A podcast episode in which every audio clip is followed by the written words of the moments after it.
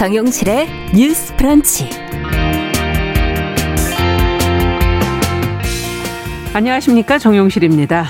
대선 후보를 뽑는 당내 경선에서 여론조사 비율을 높일지 말지를 두고 매번 뭐 감론을박이 벌어지는 모습 보게 되지요. 아, 최근 국민의힘 김재원 의원이 민주당 경선 선거인단으로 참여를 하고 지지자들에게 동참을 권하면서 여론조사의 맹점인 역선택에 대한 논란이 지금 커지고 있습니다. 자, 제1야당 구성원이 다른 당 경선에 개입했다는 비판에서부터 여론조사의 역선택의 문제까지 오늘 함께 생각해 보겠습니다. 네, 최근에 한 보험회사 광고에서 춤을 추는 장면으로 인기를 얻은 한 여성 모델이 알고 보니까 가상 인플루언서였다라는 사실이 알려져서 화제가 되고 있지요. 진짜와 가짜를 구분하기도 어렵고 가상 인간에게서 우리의 진짜 욕망을 또 발견하게 되는 그런 시대. 조금 공허한 느낌도 있지만 장점도 없지는 않을 것 같은데요. 자, 가상 인간을 보면서 우리 마음 속에 떠오르는 생각들, 질문들에 대해서 한 편의 시와 함께 이야기 나눠보겠습니다. 자, 7월 13일 화요일 정용실의 뉴스 브런치 문을 엽니다.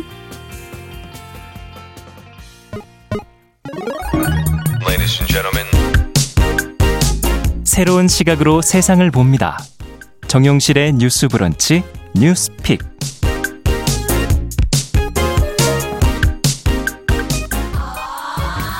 네, 정용실의 뉴스 브런치 항상 여러분들과 함께 프로그램 만들어가고 있습니다. 오늘 유튜브로도 미모스와님, 써니스카이님, 박준호님 들어와 주셨고요. 어, 콩으로는 김현옥님, 1852번님, 가연아님 이렇게 들어오셨습니다. 감사합니다.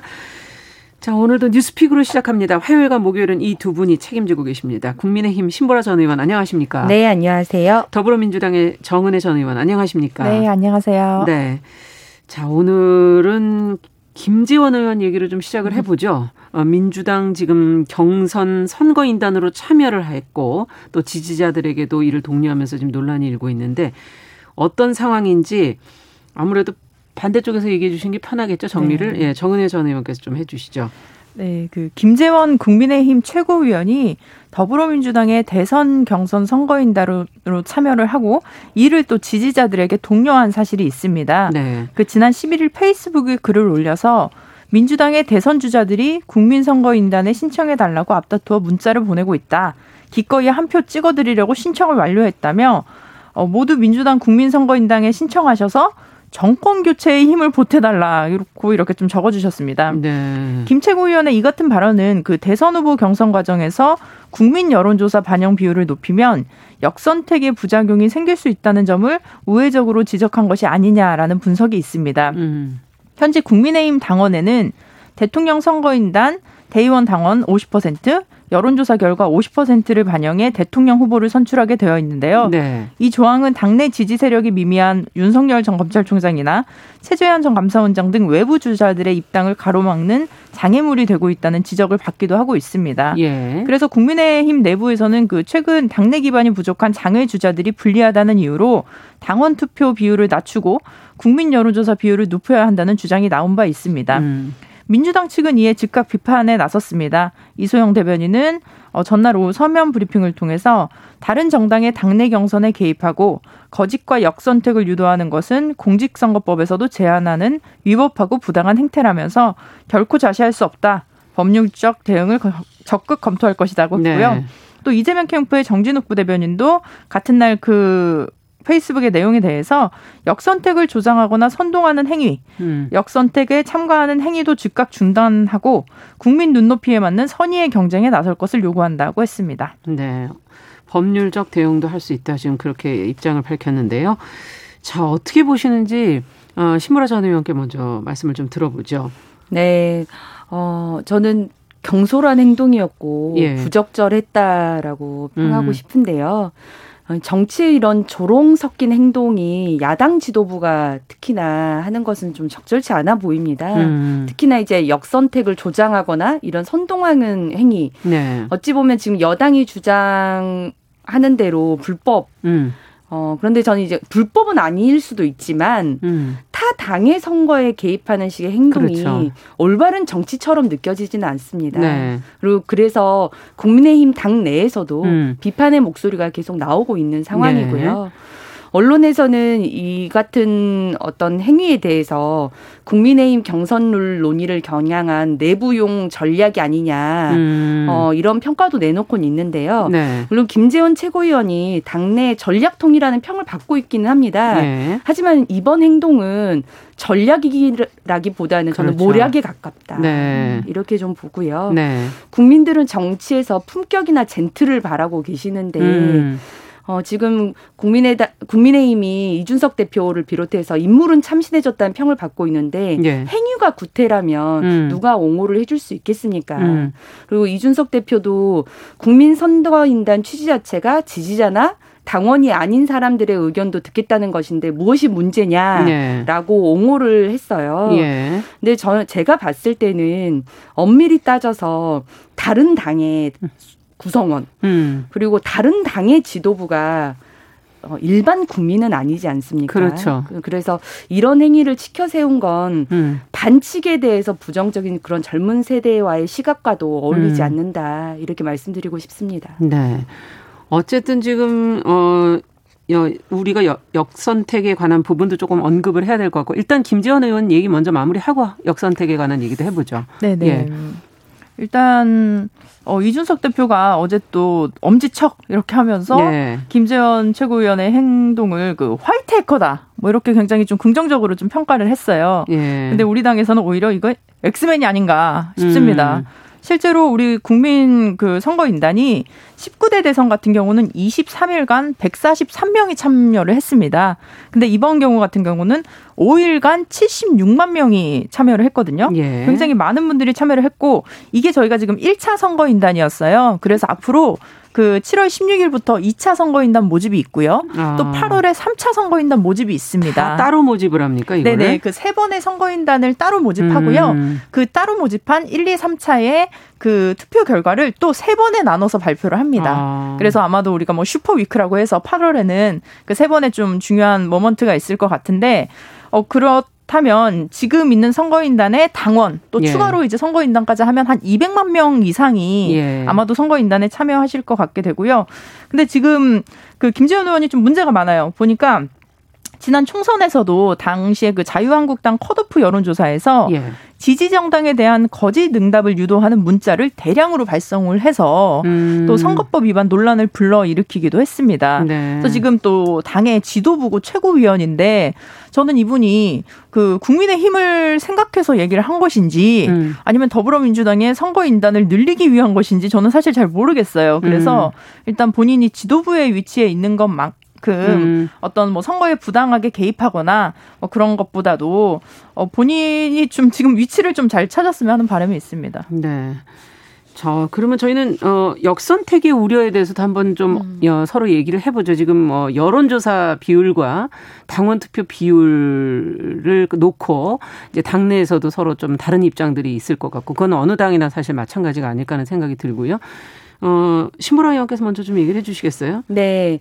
대체적으로 뭐 이제, 이제 이제는 대선 후보 경선 여론조사를 앞두고 있기 때문에 네.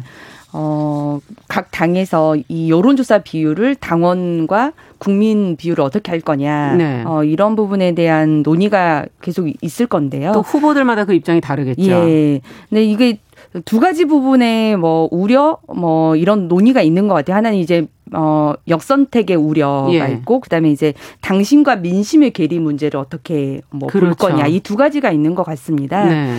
근데 이제 어 국민의힘 같은 경우는 지난 서울시장, 부산시장 그 재보궐 선거 때는 국민 여론조사 100%로 선출을 하되 예. 역선택 방지 조항도 그때는 없었습니다. 아, 그랬습니까? 예. 예. 그래서 역선택 방지 조항 없이 국민 여론조사 100%로 선출을 했고요. 예. 어, 최근에 했었던 전당대회 때는 당원 비율이 70%, 국민 여론조사 비율이 30%그 음. 비율이돼 역선택 방지 조항을 넣었습니다. 네. 어떤 방지 조항이냐면 예. 지지 정당을 묻는 말에 국민의힘이나 지지정당 없음을 선택해야 다음 아. 설문으로 넘어가는 유효 득표로 환산이 되는 방식인 거죠. 네. 그래서 저는 당시 전당대 때만 보더라도 당원 반영 비율이 70, 국민 비율이 30이었지만 당원 투표와 국민 민심이 크게 다르지 않았기 때문에 이준석 당대표가 이제 선출된 거거든요. 네. 그래서 현재 지금 대선과 관련한 경선은 어, 당원 당규 상에서는 당원 투표 50, 음. 일반 국민 투표 50으로 결정이 됩니다. 네. 그래서 만약 당원 당규를 어, 개정을 해야만 실은 여론조사 비율은 아, 이제 조정할 수 있기 때문에 그렇군요. 어, 이거 관련한 논의가 추후 있겠지만 예. 당원 투표가 국민 투표에 비해서 민심을 왜곡할 수 있다라고 하는 부분은 조금 기울 수 있다 저는 음. 이렇게 보고요. 다만 이번 대선 같은 경우에는 음. 당의 그 대선 주자까지도 함께 빅텐트를 쳐서 야권 단일 후보를 결정을 해야 네. 되는 상황이기 때문에 이런 당의 주자까지 폭넓게 경선에 참여하기 위해서는 예. 당원 투표에 대한 비율은 조금 조정해볼 여지가 있다. 당원 당규 개정이나 이런 예, 보완 그런 예. 가능성이 있다는 거군요. 예, 맞습니다. 그리고 네. 역선택 방지 조항 같은 경우에는 그래서 이번 대선 경선 때도 어, 이 정도도 넣을 수는 있을 것 같아요. 음. 그런데 저는 그게 얼마나 그 투표율을 좌 지우지할 것이냐라는 음. 부분에 대해서는 어, 그렇게 큰 여지가 있지, 있을까 하는 음. 생각은 갖고 있습니다. 네. 어떻게 돼 있나요? 지금 더불어민주당 쪽에는. 네. 이 역선택의 방지 조항, 지금 말씀해 주신 조항들이 없었나요, 이번에? 네, 저희는 뭐 그런 조항이 지금 따로 있기보다는 음. 지금 저희도 이제 일반 국민 50, 그 다음에 음. 당원 50 이렇게 되어 있는데 이제 국민 선거인단들이 굉장히 또 많이 신청을 해 주셨고 예. 어, 실제로 지난 19대 대통령 선거에서도 어, 거의 비슷한 방식으로 이제 운영이 됐었고 그래서 이제 무난하게 이제 음. 당에서 그리고 국민이 원하는 후보가 대통령 후보가 되었었고요. 그리고 이게 표본이 이게 뭐, 뭐 몇십 명이다 몇백 명이다 이렇게 선거인단이 적다면 음. 그 역선택이 될 수도 있겠죠. 그런 우려가 될 수 있겠지만 지금 우리가 200만 명 거의 한 250만 명까지도 지금 그 선거인단의 수가 될 걸로 예상이 되고 한 있습니다. 차수에? 네네. 아, 아, 그러니까 전체를 다 합해서요. 3차까지 다 해서. 3차까지 하고 예. 거기에 당원까지 이렇게 한다면 네. 어 그럴 가능성이 많기 때문에 이런 상황에서는 제가 그 전문가들 판단에도 역선택은 좀 어렵지 않을까. 표본수를 늘리면. 네네. 네. 싶다고 하는데요. 지금 사실 문제는 뭐냐면 음, 좀 국민의힘에 그 대통령 지지율이 10%가 나오는 분이 안 계세요, 지금. 음. 후보로. 근데 지금 우리 당 같은 경우는 거의 1, 2위 후보의 지지율을 합한다면 사실은 40% 이상, 음. 그러면 50% 가까이 나오게 되는데 이런 상황에서는 사실 우리 당 같은 경우는 어 정말 당이 원하는 그러니까 음. 당원이 원하고 국민이 원하는 후보가 선출될 가능성이 굉장히 높습니다. 음. 근데 반대로 국민의힘 같은 경우는 지금 아마 굉장히 고심이 좀 있을 것 같아요. 왜냐하면 음. 지금 당내 주자가 없기 때문에 외부의 분들이 이게 지금 윤석열도 그렇고 최재형 감사위원장도 그렇고 외부에 있기 때문에 그 지지율을 유지하는 거거든요. 네. 근데 아마 당으로 들어오는 순간 당내 집중 공격이 시작될 것이고 음. 그리고 또 홍준표 의원이나 유승민 의원 같은 분들이 이제 좀 준비를 하시면서 또 어떤 뭐 네거티브나 이런 것도 있다 보면 당내 지지율이 또 약간 떨어질 수가 있거든요. 국민적 음. 지지율도 떨어질 수 있고 그렇다면 당내 선거에서도 그 경선에서 어 좀 승리하기가 굉장히 어려운 상황인데 이런 부분에 있어서 국민의힘 내부에서도 지금 보면 여론조사 비율을 늘리자고 하는 거죠. 그렇기 예. 때문에 일반 국민의 그 참여를 늘리자고 하는 것인데 사실 이게 내부 싸움이 좀 쉽지 않을 것 같습니다. 예. 기존 당원분들과 음. 또 외부에 있는 분들 뭐 이런 것들이 좀 갈등이 오히려 더 가속화되는 것이 아닌가. 그래서 지금 그 김재섭 국민의힘 전 비상대책위원도 SNS를 통해서 예.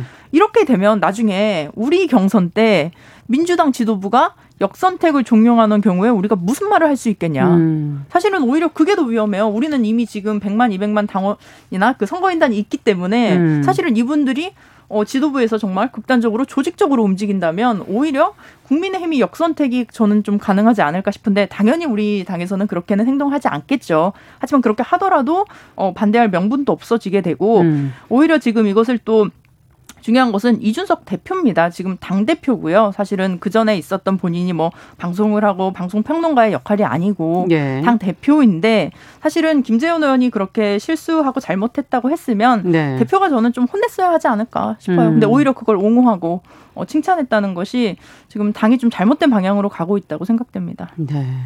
마지막으로 신보라 의원께서는 어떻게 생각하시는지 네. 당내 주자 네. 뭐 아까 말씀해주신 민심과 당심의 괴리 뭐 네. 이런 부분을 지금 지적을 해주셨는데요. 네, 어쨌든 당내 주자분들도 있고 당내 지금 주자분들도 그렇죠. 계시는데 우리는 아직 경선을 시작하지 않았고 음. 실은 민주당도 이제 경선을 시작하고 나서 이 주자가 조금 더 부각되고 네. 있는 상황이 오고 있지 않습니까? 네. 그런 것처럼 어 국민의힘도 실제 이제 경선이 시작되고 알죠. 나면 네. 그 어, 지지율이 조금 낮은 후보들의 약진도 아마 음. 두드러질 것이다라고 생각을 하고요. 다만 이제 당의 주자들이 많이 계시기 때문에 예.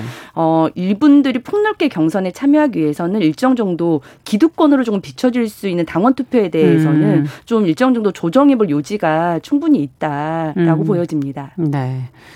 자, 앞으로도 뭐 선거 관련해서 이제 경선 관련해서 여러 가지 소식들이 나올 것이기 때문에 어 양쪽 당의 입장에서 어 조금 더 자세한 내용을 좀 계속 전달해 주시기 바랍니다. 자, 두 번째 뉴스로 좀 가보죠. 어 대학 수학 능력 시험 9월 모의 평가에 지금 어른들이 대거 접수를 하면서 허수 지원이 쏟아지고 있다 지금 이런 보도가 지금 나오고 있어요. 이게 무슨 이유인가 했더니 백신 때문이라고 하는데 무슨 일이 도대체 벌어지고 있는 건지 관련 내용 신보라 의원께서 좀 정리해 주시겠어요? 네.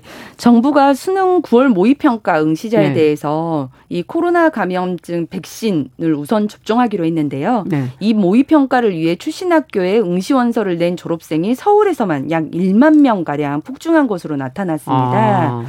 9월 모의평가는 시험실 응시와 함께 네. 어, 시험실 응시와 함께 온라인 응시를 별도로 신청을 받았는데요. 어. 교육부는 지난 5일 발표에서 응시 방법과 상관없이 예. 응시 원서를 내면 수험생 자격으로 8월 중 화이자 백신을 맞게 된다고 밝힌 바 있습니다. 예. 또한 수능 방역 강화를 위해서 미리 고3뿐만이 아니라 졸업생 응시자도 그렇죠. 우선 접종 대상에 포함을 예. 하기로 했는데요. 네.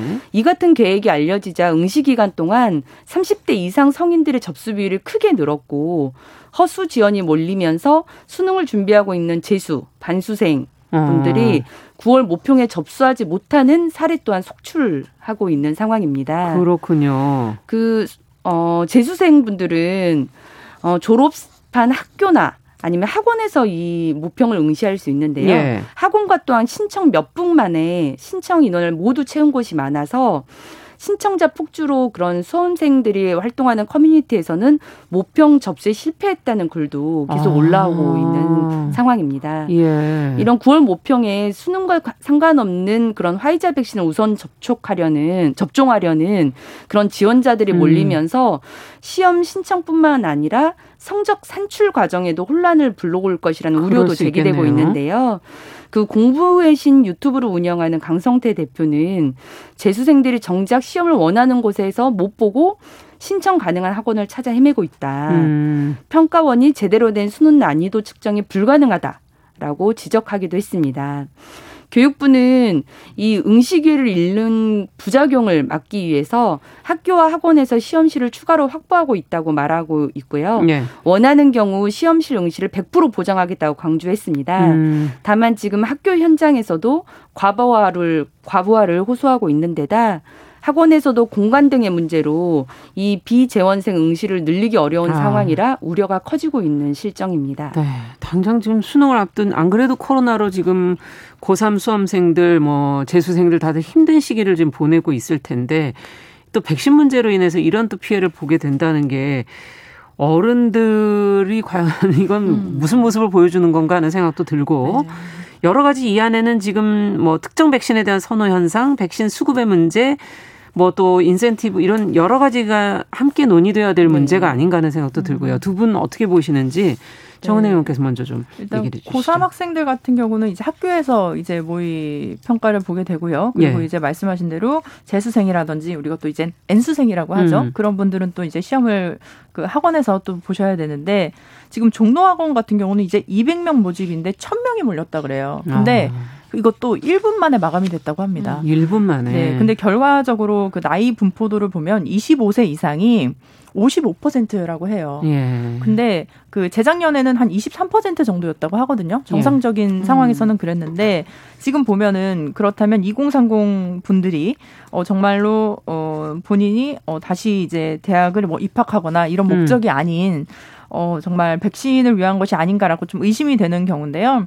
어떻게 말씀하신 대로 그 8월 중에 이제 화이자를 맞게 해준다 이런 얘기를 듣고 접수하시는 분들이 많았는데 2030이 보면은 지금 아직 접종을 계속 못 맞고 있어요. 음. 근데 확진자 수는 늘어나고 있고 예. 이런 상황에서 많이 불안해 하실 수도 있을 것 그렇죠. 같아요. 근데 또 오히려 2030들은 또 활동 범위도 굉장히 넓고요. 사실 넓죠. 예. 네. 근데 2030도 이제 9월 이후에는 접종이 가능합니다. 근데 이게 사실 어떻게 보면 백신을 한 달 빨리 맞느냐 어떻게 보면 한두 달 빨리 음. 맞느냐 안 맞느냐 이런 차이인데 그 한 달을 맞겠다고 지금 고3 수험생들이 굉장히 더운 날 공부를 음. 열심히 하고 있고 특히 가장 중요한 거는 9월에 보는 이 모의평가가 여기에 나오는 등급 커브스로 본인이 아 내가 수능 시험에서 뭐 몇 등급이 나오겠다, 그렇죠. 몇 점이 나오겠다라는 걸 예상을 할 수 있거든요. 네. 근데 만약에 이 시험에 지금 보면 시험비가 12,000원이라고 해요. 그러니까 30대들은 이제 내가 12,000원을 내고 백신을 맞겠다. 예. 약간 이런 생각을 하시는 분들이 계신 것 음. 같아요. 정말 극소수긴 하, 아. 소수긴 하지만.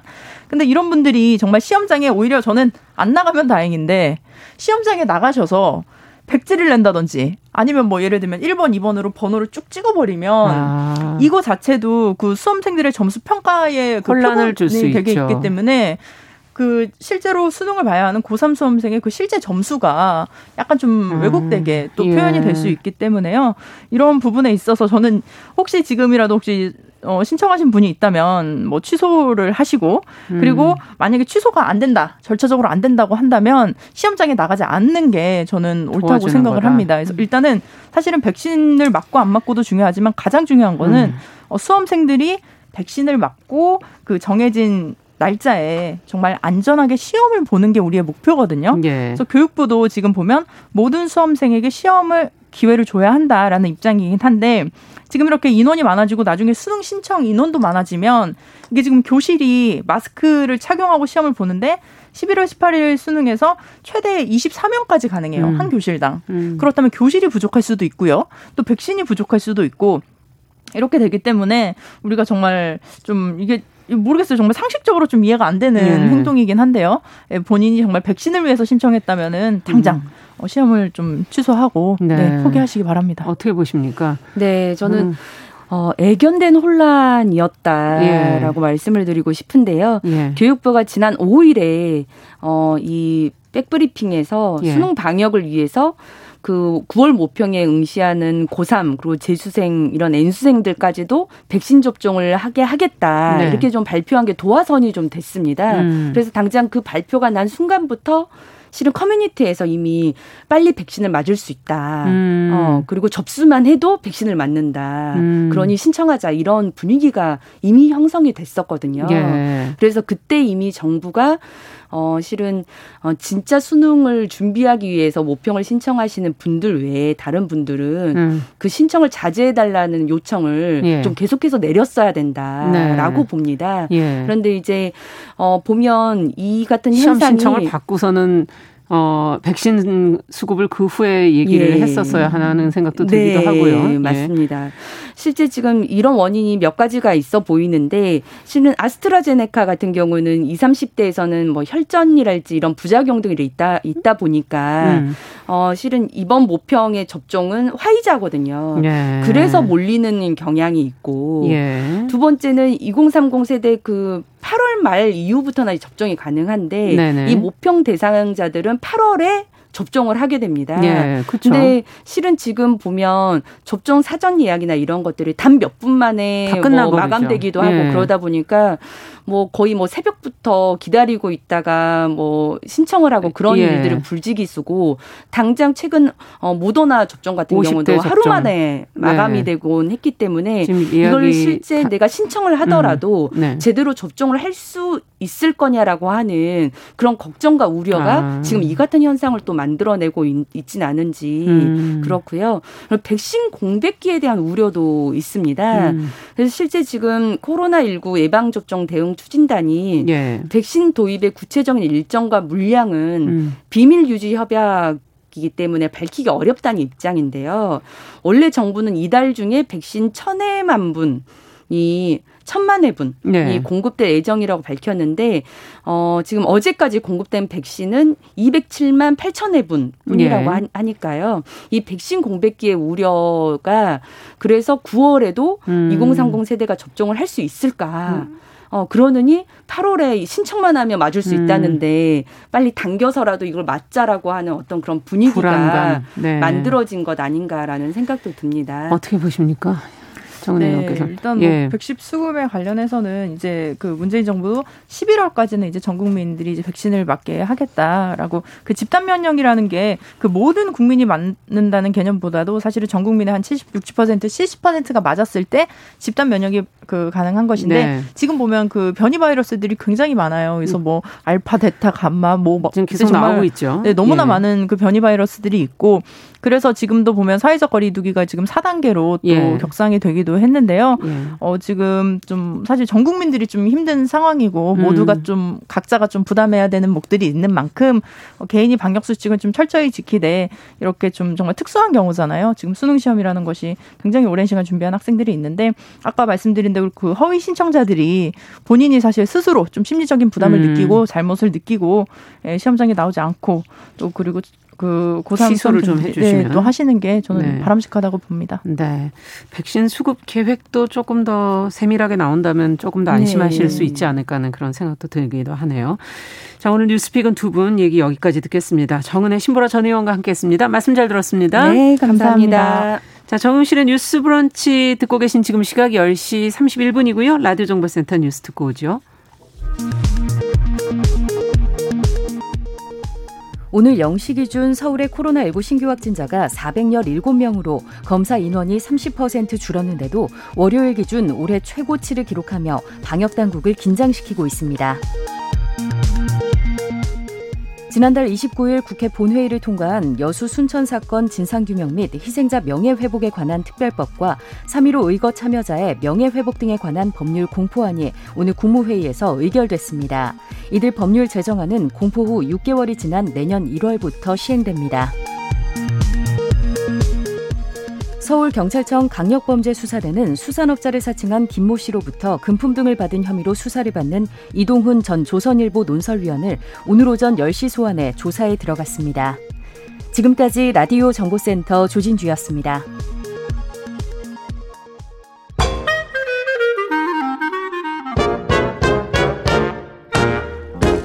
모두가 행복한 미래 정용실의 뉴스 브런치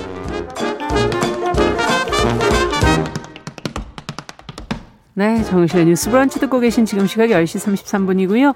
어, 어제부터 KBS 일라디오 어, 라디오 콩에서는 어, 보이는 라디오를 지금 열고 있습니다. 유튜브와 동시에 같이 보실 수 있고요. 어, 캠코더 그림이 그려져 있는 것을 누르시면은 보이는 라디오를 보시면서 들으시면서 같이 하실 수 있습니다. 지금 성인애님께서도 얘기를 해주셨는데요. 예, 어, 언제든지 이제는 같이 보시면서 들으시면 되겠습니다.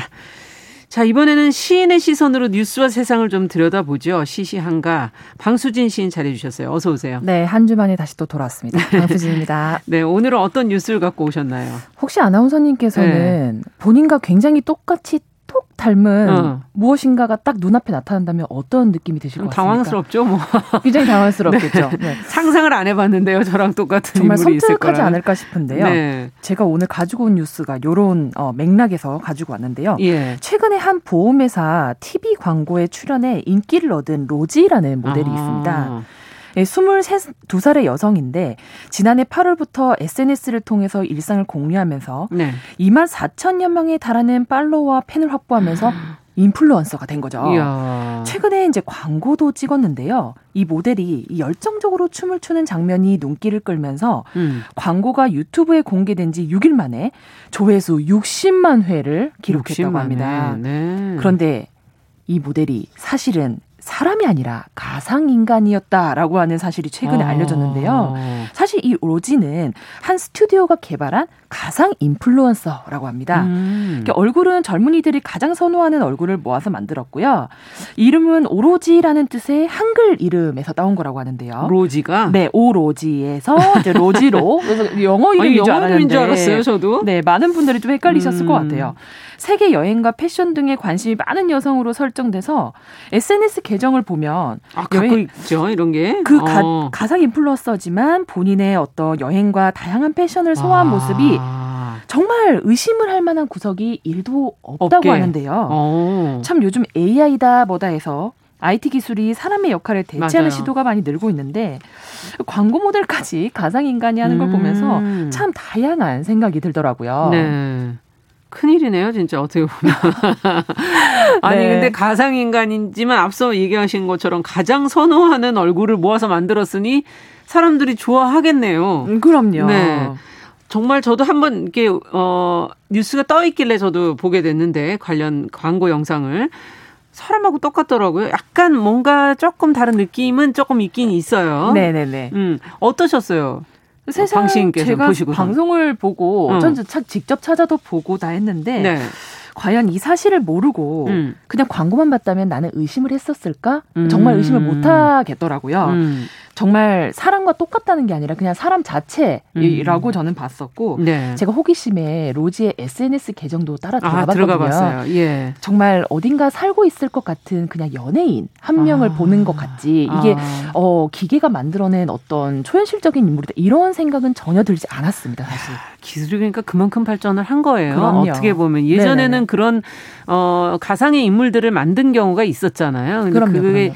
좀 티가 많이 나고 어색했었는데 네. 이제는 그런 게 없이 한 사람처럼 느껴지게 만들었다는 건데 이거를 이제 좋아하고 환호하는 사람들까지 생겼다는 거잖아요. 그럼요. 진짜 야. 진짜 같은 가짜. 음. 가상 인플루언서의 시대가 도래하고 아. 있는 것이 아닌가라는 생각이 드는데요. 네. 근데 사실 우리가 생각하기에는 어 좀 너무 현실과 동떨어진 거 아닌가 음. 그런 생각을 할 수 있는데 사실상 우리가 이미 가상과 현실에 너무 혼재된 삶을 살고 있다 보니까 벌써. 요즘 세대들은 그런 거에 대한 사실 부담감이 음. 저희가 생각하는 것보다는 좀 없지 않나라는 생각이 들고요. 예. 왜냐하면 동영상 플랫폼들을 어려서부터 접하기 때문에 정말 그 그래픽 효과라든지 음. 이런 고사양의 어떤 기술들을 바로 체득을 하다 보니까 그런 것들이 오히려 가상 가상이다 현실이다 판단하고 구분하지 않고 음. 그냥 그 이미지 그 상태를 직접적으로 믿게 되는 거군요. 믿고 받아들이는 예. 것이 되지 않을까 싶어요. 그 요즘 사실은 많이 언급되고 있는 말 중에 하나가 메타버스라고 음. 하는 단어인데요. 예, 예. 이 메타버스가 사실은 이 현실 세계와 똑 똑같은 활동이 이루어지는 음. 3차원의 가상 세계를 이루는 말인데 예. 예, 90 1992년 미국의 이제 SF 작가 닐 스티븐슨의 소설 스노 크래시에서 처음 등장한 개념인데 예. 사실 이게 이제 가상 현실보다 한 단계 더 진화한 개념으로 아바타를 통해서 우리가 게임만 즐기는 게 아니라 정말 우리와 똑같은 활동을 그들이 누리고 즐긴다라는 음. 것에 옛날에 애니메이션 아바타를 보면서도 그것 때문에 놀랬었잖아요. 그럼요. 예. 근데 이제 그게 정말로 현실 이제 그게 현실에 이제 다가오는 네, 거죠. 그런 거죠. 어. 야 정말 현실과 가상 세계 어느 게 현실이고 어느 게 가상 세계인지 점점 어려워지는 그런 세상이 되고 뭔가 저는 좀 혼란스럽다 이런 생각이 들기도 하고요. 네. 근데 이게 팬들이 이제 많아진다는 것 이런 감정을 어, 팬 이렇게 좋아하는 마음을 갖는 팬들이 많은데 이게 가상인간이라는 걸 알고 나셨을 때 어떤 마음일까? 네. 어떤 분들이 좀 허탈할 것 같다. 네. 이런 말씀도 하시는데요. 사실은 이게 우리는 원래 인간이라는 것이 감정과 이성을 음. 동시에 탑재하고 있으니까 그렇다 네. 치더라도 이 기계가 이제 사람과 같은 이성과 감정을 가질 수 있느냐 사실 이게 초유의 관심사가 그렇죠. 아닐까 싶어요. 그래서 내가 사랑하고 좋아하는 그 기계가 정말 나처럼 음. 똑같이 그런 걸 가질까? 이게 사실 굉장히 그러니까요. 그게 그거는 아마 안 될 거야. 이성은 가질 수 있지만 감성은 가질 그럼요. 수 있을까? 뭐 이렇게 많이들 얘기를 했죠. 많은 분들이 그렇게 얘기하셨는데 예. 사실상 이제 그 컴퓨터나 스마트폰 같은 첨단 기계가 과연 음. 감정을 가질 수 있는가라는 그 테스트가 있어요. 아. 그게 이제 영국의 수 학자 앨런 튜링이 제안한 인공지능 판별법 튜링 테스트인데요. 네. 사실상 미래학자들은 이 질문에 yes라고 아. 대답을 한다고 합니다. 왜냐하면 이제 인간처럼 눈과 얼굴 표정, 목소리 같은 이런 육감, 흔히 말하는 sixth sense를 네. 기계가 전부 포착하고 읽어낼 수 있다라고 얘기하는 것이죠. 점차 점차 아. 진화하면서 어 인간이 저렇게 하네, 그럼 나도, 나도 이렇게 따라 해야지. 해야지. 느끼는 거지. 학습하는 이런, 거군요. 그럼요, 그럼요. 네. 그래서 2016년에는 아. 미래학자이면서 발명가인 레이먼드 커즈와일이 2029년 얼마 남지 않았습니다. 맞아요. 컴퓨터가 인간 지성의 수준에 도달하거나 오히려 그를 능가할 것이라는 전망까지 내놓은 것이죠. 아. 그러니까 여기서 말하는 인간 지성은 남을 웃기고 사랑하는 감정을 표현하는 것이다. 정말 아니 이건 인간이 하는 정말 마지막 영역 아닌가 하는 생각이 맞습니다. 들었는데. 저도 굉장히 최고점이라고 생각하는데 어. 이걸 그대로 해준다? 아, 사람과 별반 다를 것이 없. 싶다. 아, 그러니까 예전에 영화 뭐 허라는 영화에서도 그럼요, 저 봤습니다. 사랑하게 되는 것처럼 네. 예 그런 게 가능해진다. 나의 마음을 읽어내 주니까. 사람 사람은 읽으면서도 그거를 그대로 안 맞춰 주잖아요. 기계는 맞춰 줄 거 아니에요, 이제 그거. 그럼요. 어. 어, 그러면 사람보다 더 나아질래나? 더 깊은 감정을 느낄 수도 있지 않나. 아, 저 이런 생각 드는데.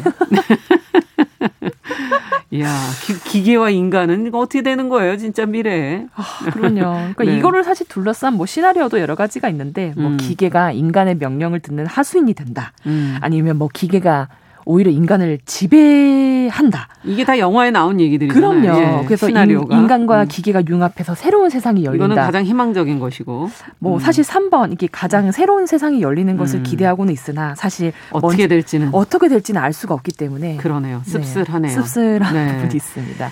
아, 가상 인간이 나오는 것까지는 뭐 기, 어, 기술의 발전으로 뭐 음. 어, 좋은 측면이 있을 거라고 생각을 하지만 그 대중의 욕망이 거기에 다 투영돼 있다는 것도 왠지 좀 씁쓸한 생각이 들기도 하고 앞으로는 그런 인간들 가상 인간들만 계속 나온다면 그 기준에 못 맞히는 진짜 실제 인간들은 어떻게 살아가야 되나.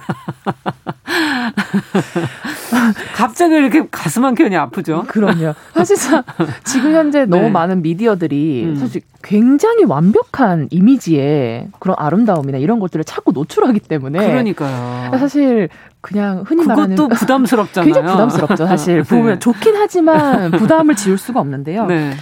혹시 아나운서님께서는 네. 사진 찍으실 때 네. 일반 카메라로 찍으시나요? 아니면 어플을 사용하시나요? 전 잘 안 찍어요. 아, 안 찍는 분도 계시는데 사실 고정 카메라들을 많이 쓰는데 많이 저, 쓰죠. 그냥 조명을 좀 낮추면 사실 예, 너무 드러나지 않은 게 예, 약간 그게 그 바람직하죠. 감춤의 미학이 있으니까 그렇긴 한데 한국을 누가 그러더라고요. 이렇게 셀카의 어떤 천국, 천국. 예. 그래서 이 보정 어플을 너무 많이 쓰는 것도 아. 어떻게 한편으로는 사실상 이 어떤 더 미화된 나의 모습을 가상 가상의 모습과 같잖아요. 사실 내가 온전한 나의 사실을 반영했다고는 좀 힘들죠. 그렇죠, 그렇죠. 저희 어머니께서는 절대로 어플만 해서 찍으시거든요. 그래서 여쭤보니까 이제 그게 굉장히 어리게 나오고 이제 본인의 마음이 주름살이 없어 주름살도 없어지고 아, 하니까 맞아요. 굉장히 어. 마음에 든다고 하시더라고요. 팽팽 해진 팽팽해진 느낌도 있으니까 저는 사실 이런 것들이 이제 과도하게 되면 사실 획일화되고 음. 규격화된 기준에서 우리가 양산되듯 좀 아름다움이 쏟아지는 음. 거 아닌가. 그래서 우리의 아름다움의 좀 다양성, 고유성, 음. 개성 같은 것들이 좀 무너질 수도 있겠다. 네. 그래서 내면의 아름다움도 좀 보자. 중요하자. 네. 중요하다.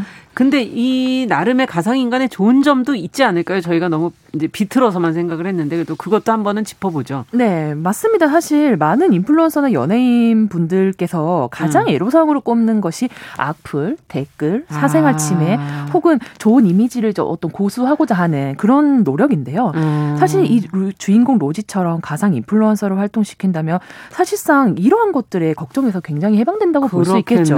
노화가 되지 않기 때문에 관리 관리비도 안 관리비도 들고. 안 들고 유지 비용이 굉장히 음. 이제 수월하기도 하고 또한 이제 물리적 시공간을 얼마든지 초월할 수 있으니까 아. 뭐 오늘 한국 내일 뭐 오늘 저녁에 미국 뭐 내일 알래스카 아. 뭐 이런 식으로 굉장히 다양한 콘텐츠를 소화할 수 있다는 측면에서도 앞으로 많은 기업들이 가상 인플루언서에 주목하지 않을까라는 생각을 해봅니다. 이 비용은 그러면 그 어, 개발자랑 그 기업이 다 가져가는 거네요. 그러니까 이제 연예인이 아니고. 그럼요. 예. 근데 사실 뭐 연예인 기용할 때 드는 음, 비용도 있으니까요. 그렇군요. 음.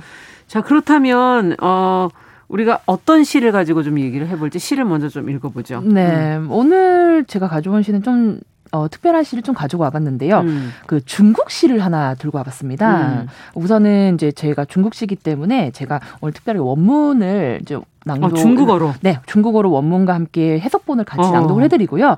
그리고 해석은 제가 낭독 끝나고 난 다음에 좀 자세히 해드리도록 하겠습니다. 네. 중국의 천재 시인이자 중국의 현대문학을 이끈 몽롱시파의 주요 일원으로 불리는 신 꾸청의 멀고 가까움이라는 시입니다. 꾸청 네, 네. 들어보죠.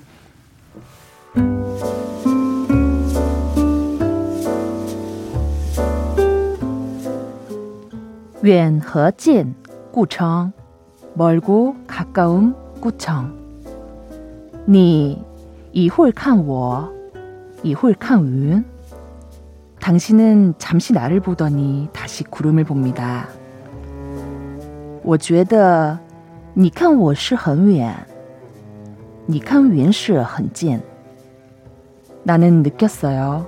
당신이 바라보는 나는 아주 멀고 당신이 바라보는 구름은 아주 가깝다는 것을. 나는 왜 이렇게 웃음이 나오나. 중국 영화를 보는 거야. 아니 원문으로 들으니까 느낌이 전혀 다른데 한국어시랑. 음 그럼요. 네. 아무래도 이제 중국어의 특성이 있다 보니까. 그렇군요. 네. 이 시는 원래는 음. 이제 사실 이 사람과 사람 사이의 어떤 거리, 괴리감에 관한 시로 알려져 어, 있어요. 내용은 안 들어오고 제가 딴 생각만 하고. 이 꾸청이 네. 사실상 굉장히 인간의 내면의 어떤 본질에 대해서 음. 많이 탐구한 시인인데요. 저희가 오늘 말씀드렸던 것처럼 이런 4차 산업혁명이나 메타버스 음. 시대로 돌입하면서 오히려 기계와 사람 간 혹시 가상현실과 나와의 음. 관계는 굉장히 가까워지는데 사실상 이제 진실, 진짜. 현실 이거 음. 사람 간의 관계는 조금씩 멀어지는 거 아닌가. 아. 그래서 당신이 바라보는 나는 뭔데 내가 바라보는 구름이 더 가깝게 느껴지는 것은 아마도 큰일이네요. 정말 어 진짜 현실과 어떤 가짜의 진위 여부를 음. 헷갈리게 되는 그러한 혹시 미래에 우려되는 상황에 대해서 반성적 사고를 해볼 수 있지 않을까 해서 준비를 해본 시입니다. 네.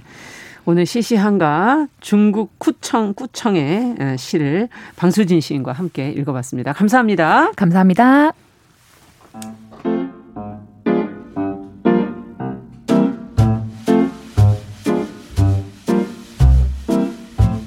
정용실의 뉴스 브런치는 여러분과 함께합니다.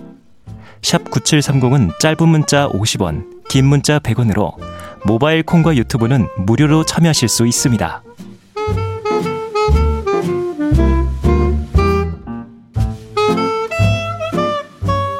정영실의 뉴스 브런치 듣고 계신 지금 시각 10시 46분이고요. 국제 뉴스 오늘도 좀 깊고 넓게 살펴보겠습니다. 조윤주 배신캐스터 잘해 주셨어요. 어서 오세요. 네, 안녕하세요. 날이 더우니까 머리를 조금 자르셨나요? 아, 네. 너무 머리카락. 너무 좋습니다. 너무 간편하고 머리 말릴 때도 너무 좋고 여러모로 좋습니다. 네. 오늘은 뭐 어떤 얘기 좀 해볼까요? 어, 음. 요즘 뉴스에 많이 나오는 게뭐 음. 디지털세 그리고 최저 법인 세율 뭐 이런 얘기 아, 나오는데요. 네. 그 지난달에 주요 7개국 재무장관들이 최저 법인 세율을 도입하기로 결정을 음. 했고 그러면서 OECD가 아, 지난 1일 날 130개 회원국들이 주요 7개국 재무장관들이 결정한 걸 인용을 해서 이제 두 가지 조치를 하겠다라고 합의했습니다. 어떤 조치입니까? 네, 첫 번째 회원국 모두가 적어도 15%의 법인 세율을 유지를 해서 예. 기업들이 더 낮은 세율을 찾아서 다른 지역으로 가지 못하도록 하겠다. 아, 세율을 네. 어느 정도 똑같이, 맞추겠다 네, 이런 최소 이거는 받아야 된다라는 네. 정하는 거고요. 두 번째는 다국적 기업들이 특정 지역에서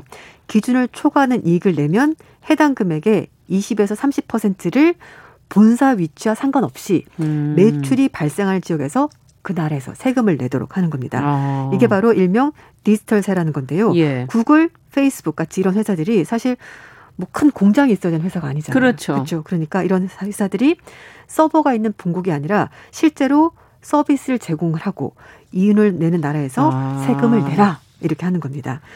전문가들은 이번 합의를 두고 세계 각국이 지난 100년간 추가했었던 조세 원칙에 벗어나서 음. 사실 나라마다 법인 세율이 다 다르잖아요. 다 다르죠. 근데 예. 이거를 어느 정도 선까지 맞추는 공동과세 그리고 네. 법인세 인하 경쟁을 차단하는 새로운 패러다임이 등장했다. 그렇겠네요. 기업도 이제 글로벌로 전 세계를 시장으로 네. 하고 있기 때문에 맞아요. 예, 이것이 세법도 좀 기업세도 어떻게 음. 보면 음. 좀 변화해야 한다. 법인세도 네네네. 이런 얘기가 지금 나오는 거고 주말에 지금 이탈리아에서 G20 재무장관 중앙은행 총재 회의가 있었다 그러는데 네. 여기서 또 논의가 됐다면서요. 네, 그렇습니다. 예.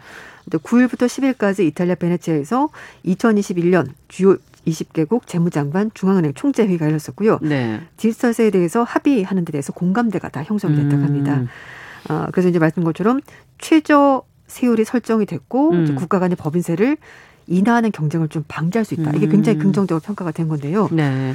음, 주요 20개국 재무장관들이 OECD 주 아래 이제 이 글로벌 법인세율 15%를 하자라고 합의랑 승인했고 혹시라도 여기 합의에 참여하지 않은 국가에 음. 대해서는 음. 설득을 하겠다. 참가하도록 설득하겠다. 이렇게 얘기를 했었는데 그런데 오늘 새벽에 BBC와 블룸버그 이제 보도에 따르면 예.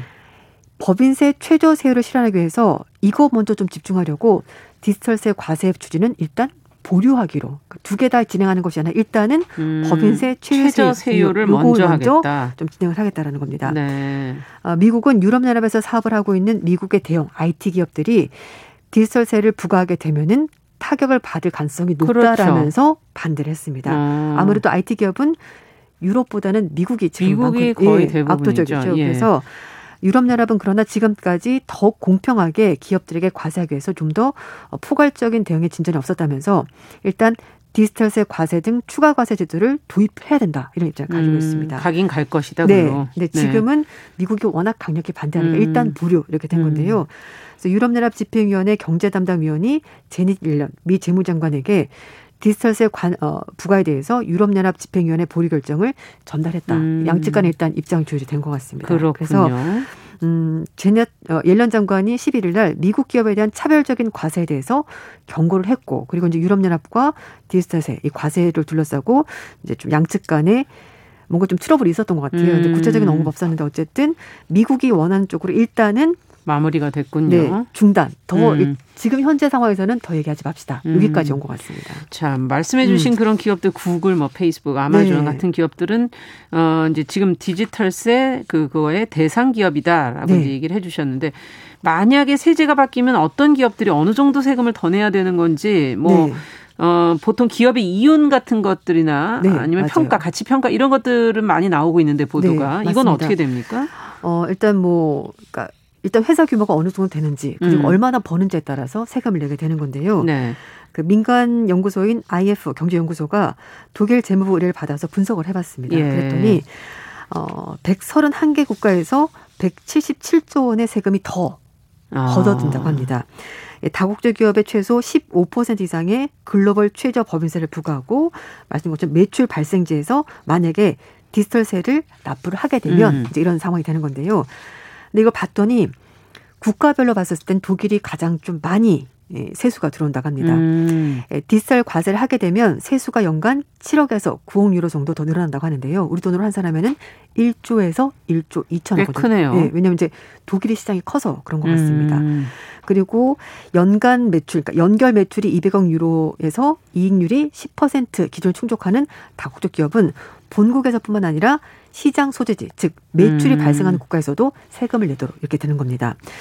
어, 외국의 디지털 대기업들은 2027년까지 독일에서 9억에서 12억 유로 세금을 더 내게 될 것으로 보이고요. 동시에 또 해외에서 사업하는 독일 기업들도 있잖아요. 음. 이런 기업들도 연간 2억 유로 정도 해외에 더 낸다고 하는데 독일 입장에서는 독일 기업들이 해외 내는 것보다 음. 외국 기업들이 독일에 와서 내는 세금이 더 훨씬 크다. 더 네, 많습니다. 어, 유럽연합의 경우도 만약에 이제 이그 최저 어, 세율이 적용이 되면 57억 유로 정도 더 증가한다고 하는데요. 네. 연결 매출액이 7억 5천만 유로 이상의 다국적 기업이 최소 15% 이상의 글로벌 법인세를 내면은 이 정도 금액이 나온다고 합니다. 음. 근데 이제 이게 좀 적용 범위나 배분 방식 그리고 이제 이중과세 세금을 두 번 내는 경우이기 그렇죠. 때문에 그 나라에서도 내고 여기서도 내고 저기서도 네, 내고 그래서 그런 것 때문에 중복되죠. 세부적인 네. 변수가 있기 때문에 아직 구체적으로 딱 얼마다 이건 예. 나오지 않았고 아마 중간에 세부 사항 조절이 더 있다고 합니다. 자, 앞서 말씀해 주신 디지털세는 미국 쪽 IT 기업이 많다 보니 미국이 반대했고 네. 최저 법인세율 도입은 또 유럽의 일부 국가들이 반대를 하고 있다면서요. 네, 네. 왜냐하면은 어, 그 앞에 말씀드렸던 OECD 국가 그리고 음. 이제 여기 참여하게 되는 아홉 개 나라 포함해서 총 열, 139개 국가가 되는데요. 이 중에서 아홉 개 나라가 강력히 반대하고 있습니다. 어디냐? 음. 아일랜드, 헝가리, 에스토니아 이런 나라에 포함이 되어 있는데 네. 아일랜드는 유럽에서도 법인 세율이 가장 낮습니다. 12.5%입니다. 아, 네. 그래서 아일랜드가 주장을 하는 것이 이번 세금 개혁에는 환상을 버려라. 왜냐하면은 제가 앞에 독일을 말씀드렸잖아요. 음. 큰 시장이 결국은 더 많은 세금을 걷어가는 거다. 그렇죠. 빈익빈 부익부가 된다. 음. 그러니까 아일랜드 같이 경제 규모가 작은 나라들은 법인세를 깎아줘서 다국적 기업들 유치하고 그래서 아일랜드 경제가 돌아가는 음. 건데 도움이 되는 건데 이런 식으로 하게 되면 결국 약육강식이 되는 것 아니냐 아. 이렇게 주장하는 겁니다. 근데 이제 뭐 이케아라는 가구 회사도 아시잖아요. 음. 스웨덴 대표하는 기업인데 이 회사도 어 본사가 스웨덴이 아니라 네덜란드에 있다가 아. 그 세금을 거기 내는 거죠. 왜냐하면 예. 법인세가 높아서 그렇고 예. 어 이제 아일랜드가 12.5%를 말씀드렸는데요. 독일, 프랑스는 법인세율이 28에서 29%. 음. 유럽에서도 높은 편입니다. 그러네요. 그래서 이제 아일랜드 경제가 한때는 서유럽의 병제라고 들을 정도로 낙후가 됐, 굉장히 떨어져 있었는데 이 법인세를 대폭 낮춰주면서 많은 기업 글로벌 기업도 들어왔고 그리고 음. 아일랜드 국민들이 잘 살게 된 거죠. 음. 강소국이 된 겁니다. 근데 네. 이거를 포기하라고 하니 음. 아일랜드 같은 나라들은 강력히 반대할 수밖에 없는 거죠. 그러네요. 입장이 네. 이해가 되네요. 근데 네. 미국이 왜 자국 기업 영향이 있을 텐데 최저 법인세율 제한을 한 걸까요? 네, 이게 또 궁금하실 거예요. 이제 말씀하신 예. 것처럼 최저 법인세를 도입하면 당연히 구글, 음. 페이스북 같은 미국 기업들도 영향을 받게 되는데 음. 이런 기업들이 사실 세금 적게 내려고 뭐 아일랜드나 조세해피처 이런 데로 가서 그렇죠. 사무실을 두고 세금을 적게 내는데 근데 미국 기업들도 타격을 받을 텐데 왜 최저 법인세율을 음. 미국이 주장을 했냐라는 네. 건데요. 일단 유럽과 미국이 글로벌 기업에 대해서 합당한 세금을 징수하기 위해서 여러 가지 좀 갈등이 있었습니다. 음. 유럽 연합은 구글, 페이스북 같은 이런 기업들이 합법적인 탈세를 못하도록 주장해서 음. 그게 디지털 서비스 세금이라는 음. 건데요. 미국은 굉장히 반발했습니다. 음. 특정 과세 정책에 대해서 미국 기업이 너무 포함이 많이 되니까 반발을 드러낸 건데 네. 결국 이제 그것 때문에 탄생한 것이 그러면 최저 법인세율을 알겠습니다. 해봅시다 이렇게 말하면서 어떻게 보면은 미국과 유럽이 좀 접점을 찾으면서 타협하는 네 최저 법인세율을 네. 먼저 들고 나오고 이 얘기를 먼저 하게 된 것 같습니다. 네. 네. 국제 뉴스 오늘 조윤주 배신 캐스터와 함께 살펴봤습니다. 말씀 잘 들었습니다. 네 감사합니다. 네 정용실의 뉴스브런치도 같이 인사드리겠습니다. 저는 내일 다시 뵙겠습니다. 감사합니다.